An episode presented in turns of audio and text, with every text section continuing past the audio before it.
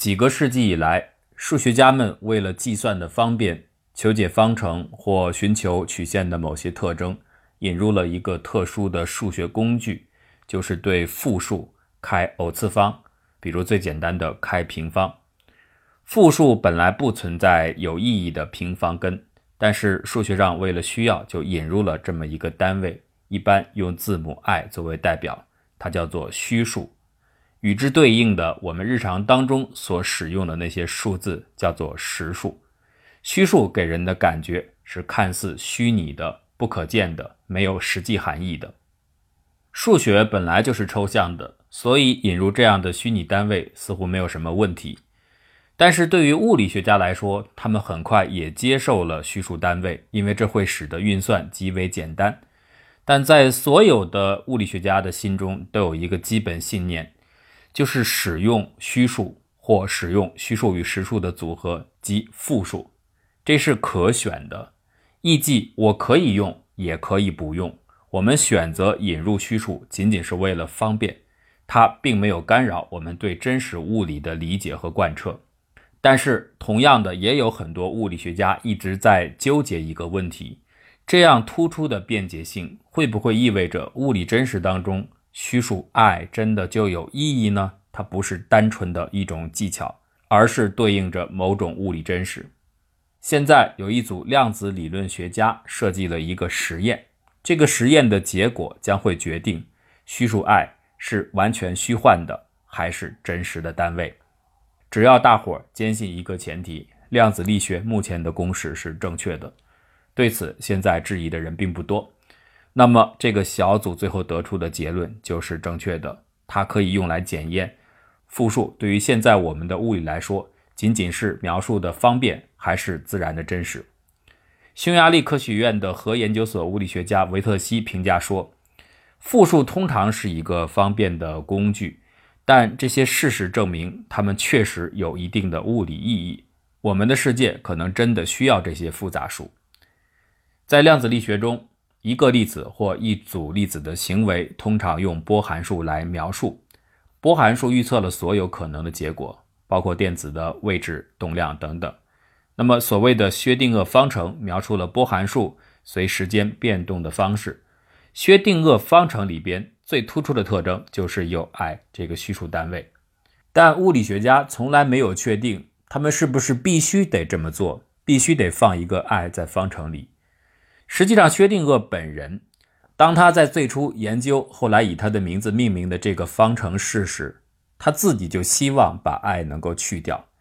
一九二六年，在写给亨德里克·洛伦茨的信里边，他就这样写：“这个东西令人讨厌，应该反对使用复数。波函数普赛肯定得是一种实质函数。”薛定谔的愿望，如果从数学角度来看，是合理的。因为所谓的复数的引入，其实就是增加了一套额外的表达的规则。换句话来说，我们完全可以引入另外的一套实数及配合的运算规则，在这样的组合下，可以等价于复数描述，二者是一致的。所以，薛定谔完全也有理由认为，量子力学的全实数形式数学上完全可行。而且，的确，你从简单的薛定谔的带有 i 的形式。变成不带有 i 的全实质形式，这个翻译过程是很简单的。他几乎很快的就写出了这个实波动方程，方程当中完全不再使用虚数单位 i。在他写给洛伦茨的那封信不到一周之后，他又写信给普朗克说：“一块沉重的石头终于从我心里落地了，一切都按照人们的意愿进行。”看起来薛定谔是很满意的，但是很快他发现。用纯实数函数来模拟复杂的量子行为是一个非常笨拙而且高度抽象的事情，让人不容易掌握其意义。所以，薛定谔自己就意识到，他的全实值方程对于日常的交流来说太复杂了。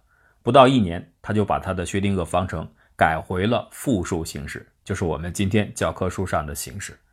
但是，这种方便性、易理解性带来的巨大优势，仍然不意味着。纯实质函数是行不通的，它依然真实的存在，完全可以取代带有虚数单位 i 的表达。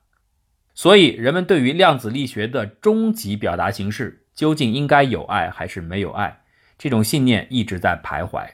很多人始终忘不掉的一个信念，就是我们总是可以找到纯实数的各种各样的方程版本，来证明引入虚数单位 i 只是一个可选项。包括2008年、2009年，威尔泰西和麦凯格他们做的研究，自己的纯实数方程完全可以预测量子力学中著名的贝尔实验的结果，没有障碍。这似乎给了实数可以代表一切物理现象的阵营极大的信心。但是今年一月份，在 Archive 上面又发表了一个新的成果，以预印本的形式，当然还没有经过充分的同行评议。在这个结果当中，文章的结论提出，原先的零八年、零九年的结果之所以用纯实数函数的形式可以预测实验最后的数据，是因为你的实验标准的贝尔实验还不够复杂。如果按照新的研究当中引入的更复杂、升级化的贝尔实验，很可能纯实数的方程就不能够胜任了，这里边也许会出现矛盾。那么这样的一个潜在的矛盾，或许可以帮助我们验证大自然的本质究竟需要爱还是不需要爱。这就像这个研究的作者，西班牙光子科学研究所的雷努，还有日内瓦大学的吉信，他们所说的一样，量子理论当中复数的引入仅仅是为了方便，但它不是必须的，这是很多人的理念。但我们的工作可能证明这样的结论是错误的。贝尔测试是这样的：选择一对儿距离非常远的粒子，使之处于纠缠状态。量子纠缠这个情形，我们已经讨论过很多了。这像什么呢？比如你们相隔五百公里，两个人手里各拿一枚硬币，一个人抛硬币，另一个人也抛，各自抛了很多次之后，把双方的抛硬币的记录拿到一块对照，你突然发现。每当 A 抛出正面的时候，B 一定抛出反面；反之，当 A 抛出反面的时候，B 一定是正面，从来没有例外，永远是这个规律。那这意味着什么？这就意味着他们处于纠缠状态，他们两个人之间一定共享了某些信息，才会使他们能够精确地处在一正一反的情形下。量子纠缠就是实验当中刚才所说的这个例子的演示。纠缠的一对粒子分别叫做爱丽丝和鲍勃。放在很远的地方，然后对其进行测量。我们比较它的测量结果，就发现它们之间是关联的。所以，除了认定这对粒子之间有共享信息，没有办法去解释这种现象。那么，现在新的研究成果当中引入了升级后的该实验的版本，它加入了第二对纠缠粒子的来源。第一对仍然是爱丽丝和鲍勃，但是第二对是鲍勃和查理。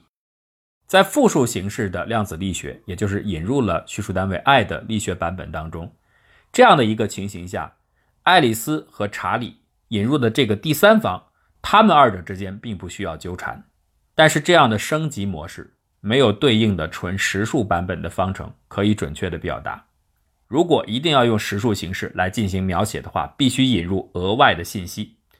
这些信息在复数形式当中是藏在虚部里的。藏在 i 所代表的那些波动函数里边的，但是在实数版本中，爱丽丝、鲍勃和查理这些粒子必须共享全部的信息，只有这样才能重现和标准量子力学相同的结果。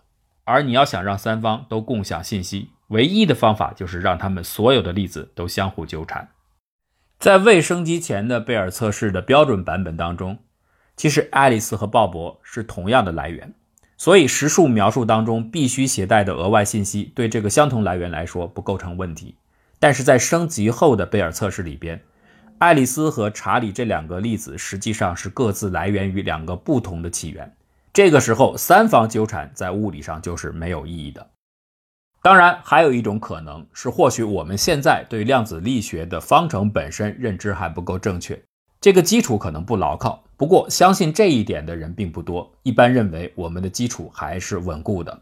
在此前提下，三方纠缠的不出现，就有可能来构成一种验证，证明纯虚数单位的表达不是仅仅为了描述上的方便，而是一种真实的物理存在。意大利特伦托大学的数学物理学家莫雷蒂评价说，这篇论文实际上证明了。存在真正的复数性的量子系统，这个结果对我来说出乎意料。这个提议当中的实验并不简单，但也没有什么太大的基础障碍。或许在未来的某天，它就会进行。随着研究人员通过新兴的量子网络越来越多的把爱丽丝、鲍勃和查理连接起来，对于甚至更复杂的量子网络的行为也会了解得越来越深入。而对这一点，就像本文作者评价的一样，我们相信，对纯实数版本的量子物理的彻底击倒将会在不久的将来到来。